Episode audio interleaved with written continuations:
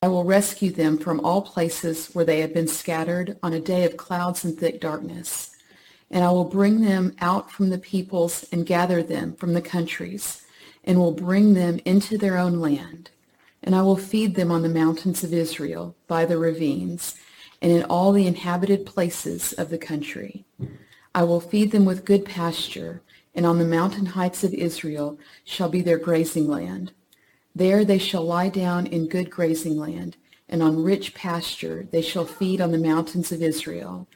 I myself will be the shepherd of my sheep, and I myself will make them lie down, declares the Lord God.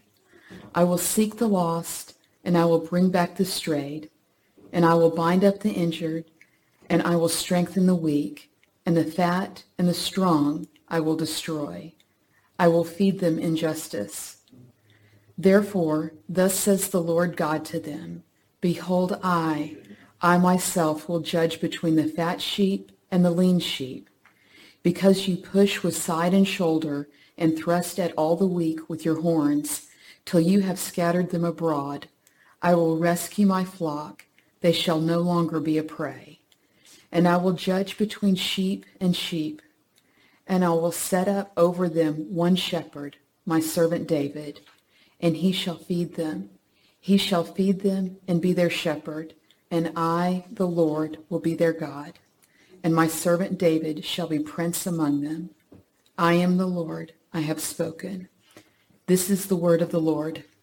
The psalmody for today is Psalm 95, verses 1 through 7.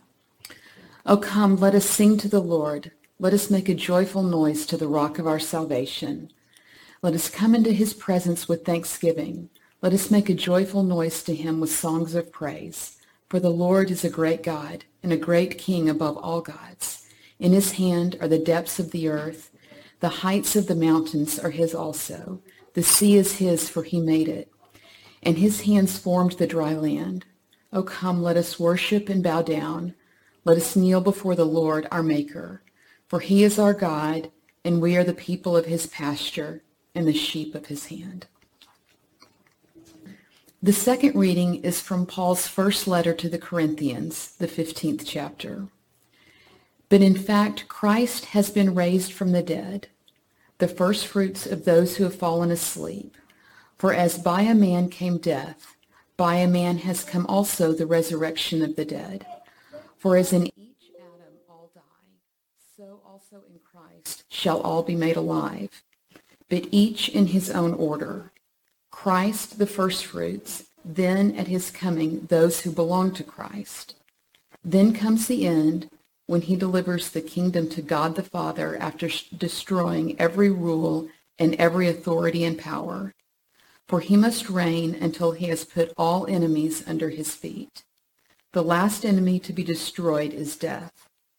For God has put all things in subjection under his feet. But when it says all things are put in subjection, it is plain that he is accepted who put all things in subjection under him. When all things are subjected to him, then the Son himself will also be subjected to him who put all things in subjection under him, that God may be all in all. This is the word of the Lord. The Holy Gospel according to St. Matthew, the 25th chapter. When the Son of Man comes in his glory, and all the angels with him, then he will sit on his glorious throne. Before him will be gathered all the nations, and he will separate people one from another as a shepherd separates the sheep from the goats. And he will place the sheep on his right, but the goats on the left. Then the king will say to those on his right, Come, you who are blessed by my Father. Inherit the kingdom prepared for you, for you from the foundation of the world. For I was hungry and you gave me food. I was thirsty and you gave me drink. I was a stranger and you welcomed me. I was naked and you clothed me. I was sick and you visited me. I was in prison and you came to me. Then the righteous will answer him, saying, Lord, when did we see you hungry and feed you, or thirsty and give you drink? And when did we see you a stranger and welcome you, or naked and clothe you? And when did we see you sick or in prison and visit you? The king will answer them, Truly I say to you, as you did it to one of the least of these my brothers, you did it to me.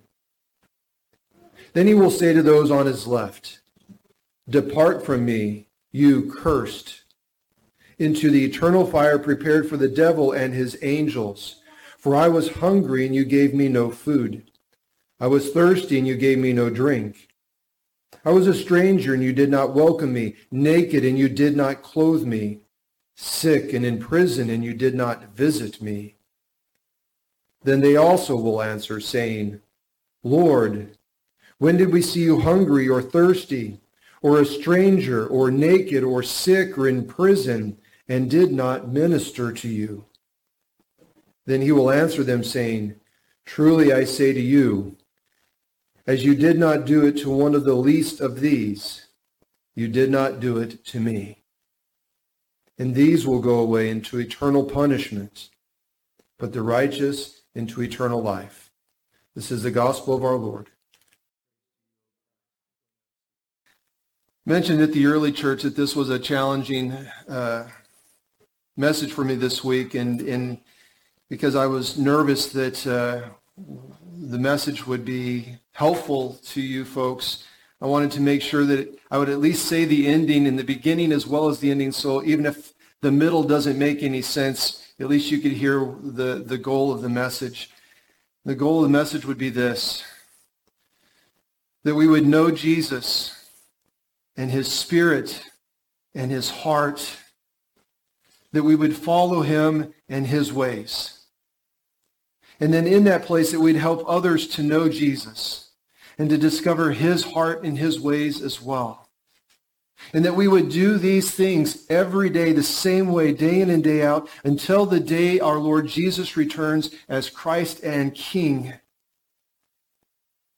That that's how we're called to live and how we're called to love every moment of every day. Well, that said, the idea of the message in the gospel lesson, we had sheep and goats and we had judgments and things swirling and how to present that in a way that I've come to understand it. So a couple of stories that will help this morning, I hope. First one comes to us from a, a, an event that took place at a church camp called Sky Ranch. Sky Ranch is a Lutheran church camp in Colorado. Um, think if you go from Denver north, like Fort Collins, and you head up, there's like, I think it's a Poudreau River or something like that, and you follow that river up into the mountains in the vicinity of Estes Park. And, and up there at 9,000 feet, in the beauty of the pines and the aspens and the, and the creeks and the meadows, is this, was this Lutheran church camp that we attended. And we would go there with our confirmation class. Um, this year we had chartered a bus because we had over 40 kids and we invited some neighboring churches to come with us so we could fill the bus up to 55, 60 people. Now, while we were there, um, we were told that at the end of every day, we could have pastors and the, the church leaders could have time with our youth and um, separate from the camp, just us and the kids. And so um, we took advantage of that. So we found a place that could accommodate about 40 of us plus the adults that were there. And there was a there was a meadow that has a bunch of big pines, and we had and there was a creek flowing next to it. So it was just a perfect picturesque place where we could just sit down and and and visit.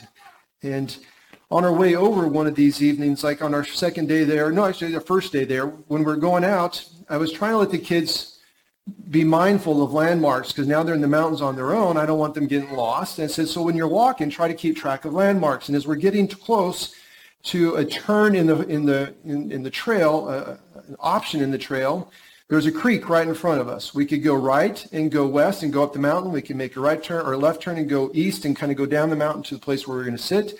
I said, what's noticeable here? And, and some of the kids were huddling around, and when they all huddled, they noticed that in the middle of the creek, I probably one of the camp counselors had taken round stones of different sizes and stacked them, balanced them. I've seen those in places, and I'm always shocked of how a human being can make stones stack and stay stacked when they are rounded and balanced like that. Well, there was at least eight to ten stones stacked of different sizes in the middle of the creek. And I said, okay, when you see this, you know you got to go this direction. Got to make a, a right turn because we're going to go left. And they all saw it, and they are all heading their way. We went down to the spot where we are supposed to sit. We had our prayer time. We had our, our Bible lesson time, our quiet time. We were writing in each other Bibles, different messages for each other. And when it was time to go back, I said, okay, now you guys lead us. And I was like in the middle so I could pay attention to both front and the back side of this group with the other adults. And all of a sudden I noticed they're bunching up. And it's like, well, what's going on? They know that when they get to this place, there's your landmark, make a right turn, head to camp. But they didn't. So there, some of them were even saying they need to go further along the creek before they make a right turn. And so they kind of stopped, and I made my way up there. I said, what's happening? And they said, well, the pillar of stones isn't there. We got to make a turn at the next one. But I'm noting, I know the trail. I know we need a right, right turn here, but I'm noticing that the pillar of stones is gone. I said, oh, that's sad. Um, they fell over. And someone in the, in the group that was around me said, no, they didn't fall over. Brad knocked them down. And I thought, why would someone do something like that? So anyway, I said, no, we need to make a right turn. You guys head that way. And I was just waiting for them to single file. They'd go by because it's a single lane trail, pretty much. And when Brad came up, he was toward the end. I said, so Brad, yeah, Pastor, I said, why would you knock over that cool, balancing stone pillar that was in the middle of the creek? Why would you do something like that? His answer was automatic and natural as much as I was saying, is it cloudy today? And you said, yes, it's cloudy today. His answer was this, there's no law against it. I thought, he's right. And I was speechless. And I was sad in a variety of ways as I heard his answer and thought about what had happened. Sad and speechless. Off we walked, went back to camp. Now, while prayerfully considering today's gospel lesson, I've, I've thought about that day because it happened, you know, and, and it, it, you know, it just comes to my mind. And I thought about the young man, Brad. And I've thought about today's gospel lesson about sheep and goats and, and one saying, oh, Lord, when did we see you and help you? As if they were always doing it. They never recognize Jesus. And the other group saying, well, we never help anybody. When did we ignore you? And, and I thought about the difference between the two. And maybe the difference is some ways like the difference between how you read the letter of the law and the, and, and the spirit of the law. Right? There's, there's, a, there's a phrase that goes out occasionally in schools. You probably talked about this in our attorney in the office. Probably the difference between the letter of the law and the spirit of the law. And I was thinking, you know, the letter of the law, that you do exactly what the law says. However, sometimes the law doesn't capture it all and it allows a creative mind to find loopholes or technicalities where they can keep the letter of the law but still do what they want. But then the spirit of the law, well, it's like the spirit of the law is that you're to follow the intent of the laws as the one who gave them to you would have you to follow. You'd follow the direction, maybe not paying attention to all the details because you knew the direction. And I was thinking, well, Brad followed the letter of the law. But he missed the message of love and gratitude, the idea of protecting and preserving the contributions of others that maybe the Spirit of God's law presents. When you read the gospel lesson and you, and you learn of the sheep and the goats, well, the goats are the ones who maybe never noticed that they should have helped and didn't. They didn't think about it. It wasn't in their letter of law. They just passed it. But the sheep, it was just who they were. And they just kept helping people, and they never noticed it happened to be Jesus. So we've had a goat example maybe about not, you know, the letter of the law. I was thinking about an example that would say about the, the, the spirit of the law, a sheep example. And here's another story. A number of years ago now, um, I was invited to grow with a, a, group of medical missionaries. They had been traveling to the Big Bend area of Mexico for, at that point, at least 15 to 20 years. And they were, so on the Big Bend where the, the, the Rio Grande River goes north and then comes back down. In that bulge in the bottom that's Mexico, they would come in from Piedras Negras crossing. They would go way into Mexico and then they come back up to the bottom of Mexico and they would get to that area. And it's the Chihuahuan Desert, desert, massive mountains, landscapes that you can see for 70 miles easy on the clear days when it's not dusty, but most of the time you can see that far. Not a lot of trees, but it's like a mystical place. The stars are so amazing at night. Anyway, in that part of the Chihuahuan Desert, they would go on their medical mission trips. In um, twice a year, they would go to one batch of four, and another uh, twice a year they'd go to another batch. So, like in February and in September, they would go to one batch. And then in April and November, they would go to another batch. And they tried to go, not go there in the middle of the summer because it would have just been miserable on them and everybody else going with them. So I said, yes, I'll go. And we had a couple people from the church go with me, and off we go. One day it takes to get there. We drive all day to get there. We finally get there in the evening. It's dark. We've unpacked all the medical supplies. We set up for the clinic for the next day. We take our snacks we go to sleep. The next day there's a medical mission and it's beautiful, right? The people are coming. I'm out front taking, getting the names of the people, hearing some of the requests, of stuff, making arrangements of which doctor they're going to see, which nurse they want to visit with. And, and we do that all day. They're being seen by them. In the, in the afternoon, we take a break. We play soccer with the kids. We brought some new soccer balls for them. And then the evening, we had a, a worship service. After the worship service, we packed everything up and went to the next village set it up in the nighttime, ready for the morning. We did that for three days. On the fourth day, we needed to split the team. One doctor stayed in this kind of small place, and then another doctor and the nurse and the team go, it was at least a three-hour drive. It was, and the road there was rough. At one point, it was really good, but it was a dirt road the whole way. Parts of the road had been washed out from the rains. Um, we were going across river crossings, this sandy place that we'd get out and push behind. This, oh, this van was old. It was it was a, an old style like 14 passenger van. It was set pretty high off the ground for ground clearance. We had two extra tires in the back in case we flatted one or two tires. But we had all of our medical supplies and gifts and Bibles that we had written out in Spanish in there and other things that we're going to leave at this one village. And so off we go. And again, it takes hours to get there. We finally get there, and when we arrive, there's a little building that's kind of like a school place. And so from there, here comes the school teacher and the kids. And they told me, the nurse told me, I've watched her grow up. She, she was one of the children here and, and now she, she grew up, we got her to school and at school she learned the nursing skills and medical skills so she could come back as kind of a pseudo doctor nurse and she was also a school teacher for this area. She loved her people. She wanted to help them and that's what she's doing. And here some kids came out with her. And so we unload stuff while the doctor and nurse are visiting with her. I'm unloading the stuff, getting the clinic ready. And we do that for about three or four hours because there's maybe only about 40 or 50 people in this part of that, that, that area. At the end of that, when we're starting to, to pack up the medical supplies that we're taking with us, she insists that we come to her house, that she wanted, she had prepared something special for us. And, um, and what a surprise it, it would be. We, we enter her home, and it was a very small house, adobe on the outside, kind of rough on the outside, but on the inside it was well kept. And there she had escorted us to her table. And there at her table she had coffee, hot coffee. She had uh, lemonade. And, and she had her best silverware and everything, our, our t- plates set out for us. And there were four chairs, and there were four of us. Her, her husband, and two children were going to stand. She let us have the seat.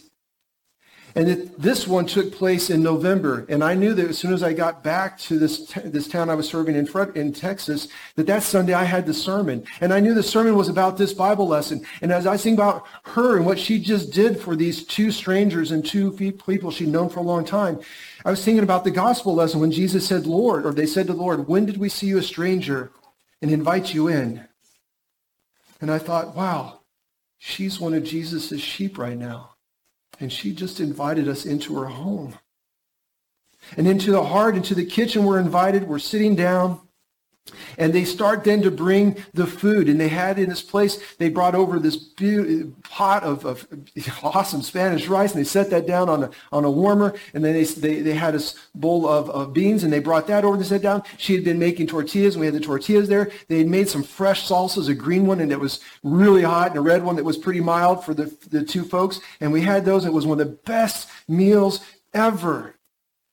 And they're doing that for us when we are at the end of four days, five days, a little bit dusty, a little bit dirty. Our hygiene has only been cared for by, by baby wipes, and so we're a little dirty, a little smelly probably. And she didn't care. She lays out this feast for us.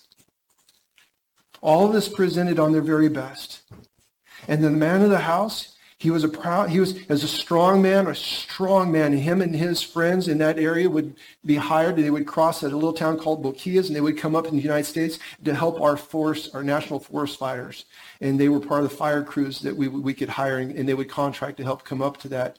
And, and this strong man, who was a man of dignity, he was a good man to his wife and his children. He said something that haunted me and haunted us. He's, he apologized. He apologized because he had no meat to offer us. And he knows the Americans always have to have meat.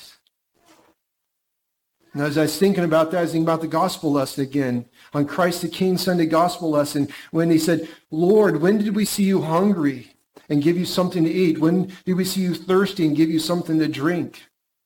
I can tell you we were hungry and fairly thirsty because we had a snack in the morning and it's now probably about 4 o'clock in the afternoon. We hadn't eaten anything all day.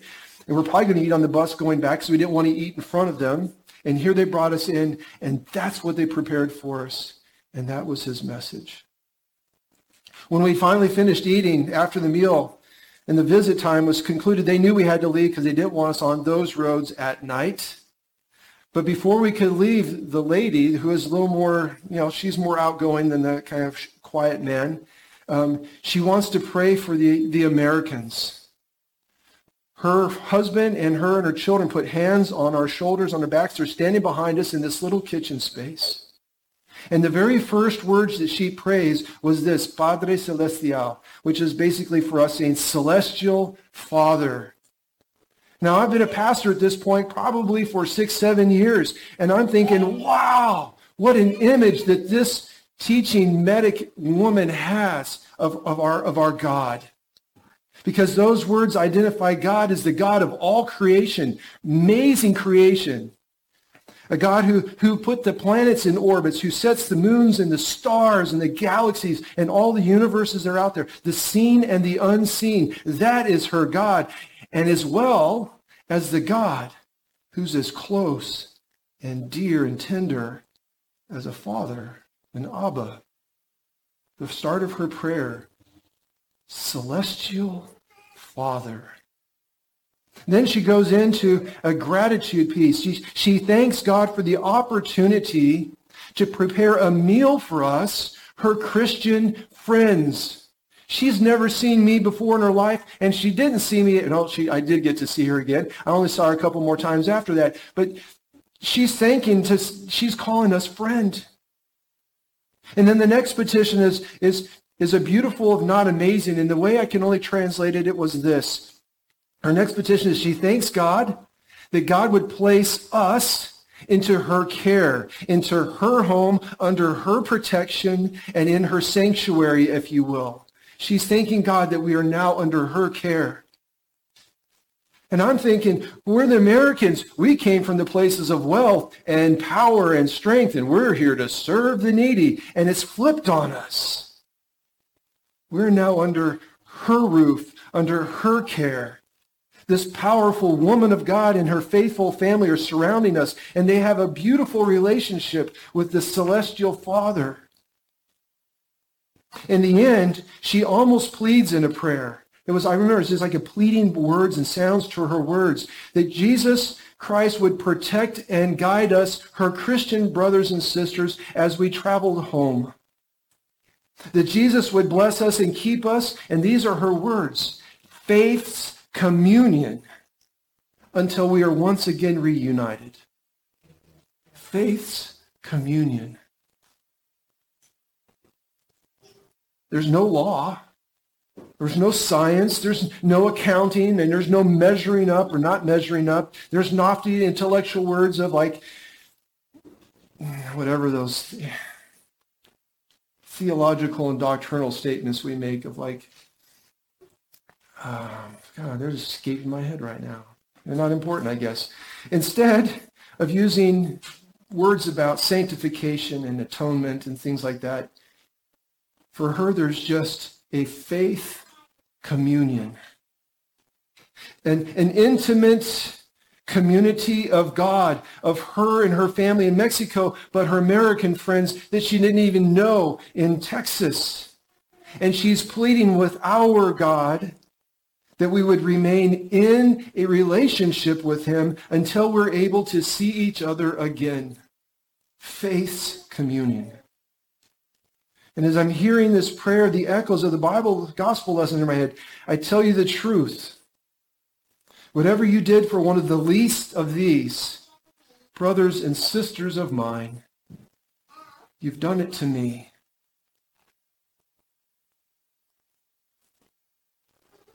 When the Son of Man comes in his glory, and all the angels with him, he will sit on his glorious throne, and he will place the sheep on his right hand, the righteous on his right hand. He will say, Come, all you who are blessed by my Father Inherit the kingdom prepared from you from the foundation of the world. For I was hungry and you gave me food. I was thirsty and you gave me drink. I was a stranger and you welcomed me. I was naked and you clothed me. I was sick and you visited me. I was in prison and you came to me.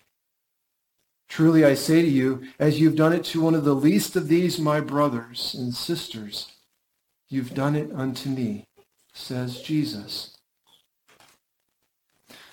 I hope that every time you think about judgment days, and sometimes they present it as doom and gloom and terrifying, I hope that every time you think about the coming of Christ as Lord and King on that day, and I hope every time that you think about today's parable of judgment, that's how it's titled, the parable of judgment, and you read about sheep and you read about goats and you read about Jesus speaking to them, that you hear the echoes of the stories I've shared. And you remember that it's not about a have to, about following the letter of the law, but it's about a want to. It's about being created to love and purposed to take care of each other and delighted to love each other and thankful to do so. That it's about the spirit of the law echoed in the life of Jesus. That we would know Jesus and his spirit and his heart. And we would follow him in his ways this day and every day of our lives until he returns as Christ the King or until our bodies go to the dirt and we get to see him face to face. But regardless of how we meet him or when we meet him, but between this day and that day, that that is how we would live. Knowing Jesus his spirit and his heart. And then from that place that we would help others to know Jesus as well. That the other people around us, that they could discover the heart and the love of Jesus, the goodness and his forgiveness and his, his, his gratitude in us. And that they could join us until the day of Christ's return as King. Emmanuel Lutheran Church and all Christians the faith community here and around the world. That is how we're called to live and how we're called to love until the return. And as we're doing that, we'll never have to be nervous about being called the goats and escorted to the places of punishment. We'll just know the delight of God now and the delight of God for all eternity. God help us be that church. Amen. We'll stand and sing the hymn of the day. Let us confess our faith. We'll use the words of the Nicene Creed. I believe in one God, the Father Almighty, maker of heaven and earth, and of all things visible and invisible, and in one Lord Jesus Christ, the only begotten Son of God, begotten of his Father before all worlds, God of God, light of light, very God of very God, begotten, not made, being of one substance with the Father, by whom all things were made who for us and for our salvation came down from heaven and was incarnate by the Holy Spirit of the Virgin Mary and was made man, and was crucified also for us under Pontius Pilate. He suffered and was buried. On the third day he rose again according to the Scriptures and ascended into heaven, and sits at the right hand of the Father. He will come again with glory to judge both the living and the dead, whose kingdom will have no end. And I believe in the Holy Spirit, the Lord and giver of life, who proceeds from the Father and the Son, who with the Father and the Son together is worshipped and glorified, who spoke by the prophets. And I believe in one holy Christian and apostolic church. I acknowledge one baptism for the remission of sin. I look for the resurrection of the dead and the life of the world to come. Amen. And let us pray. Heavenly Father, in Jesus, you made known your healing purposes and your saving desire. In Jesus, you give life as new as on the first day of creation. Release in our lives that spirit of thanksgiving that is too often shut in by the work of our worries. Release joy in us and link our spirits with your majestic Holy Spirit, Lord, in your mercy. Lord Jesus, as you walk with us, you ask nothing from us except that we remember to give you thanks and that we turn, share, share your good gifts with those in need. Lord, we pray for those whose needs come from a disease or a hunger. We pray for those whose needs come from war or terrorism. We pray for those whose needs come from a family neglect or abuse. Lord Jesus, we pray for their lives, that you will bless them, that their needs will be met, that they may not only receive healing or food, but Lord, that they would be blessed by your Holy Spirit's presence and a complete healing. Lord, in your mercy. Holy Spirit, help us have faith. Help us to be models and examples of faithfulness in the world around us. Help us to be servants and ambassadors for the one we call Lord and Savior and help us enjoy and celebrate the opportunities to be and do such things with those around us. Lord, in your mercy. Father, hear our prayers this day for those we know and love who are suffering from some physical needs. Lord, those who are facing tests or surgeries, those who might be recovering from the illnesses or even COVID. Lord, especially hear the prayers that we name in our hearts now.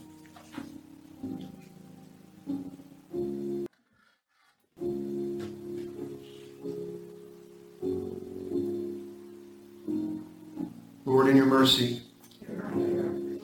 Lord Jesus, we are your church. We ask you to dream in us and work through us. Help us to be a church that loves and adores you. Help us to be a church that delights in the care and redemption of others. Lord, if we are in error, correct us. If we grow weary, strengthen us. Into your hands we commend all for whom we pray, and we will trust in your mercy through Jesus Christ our Lord. Amen.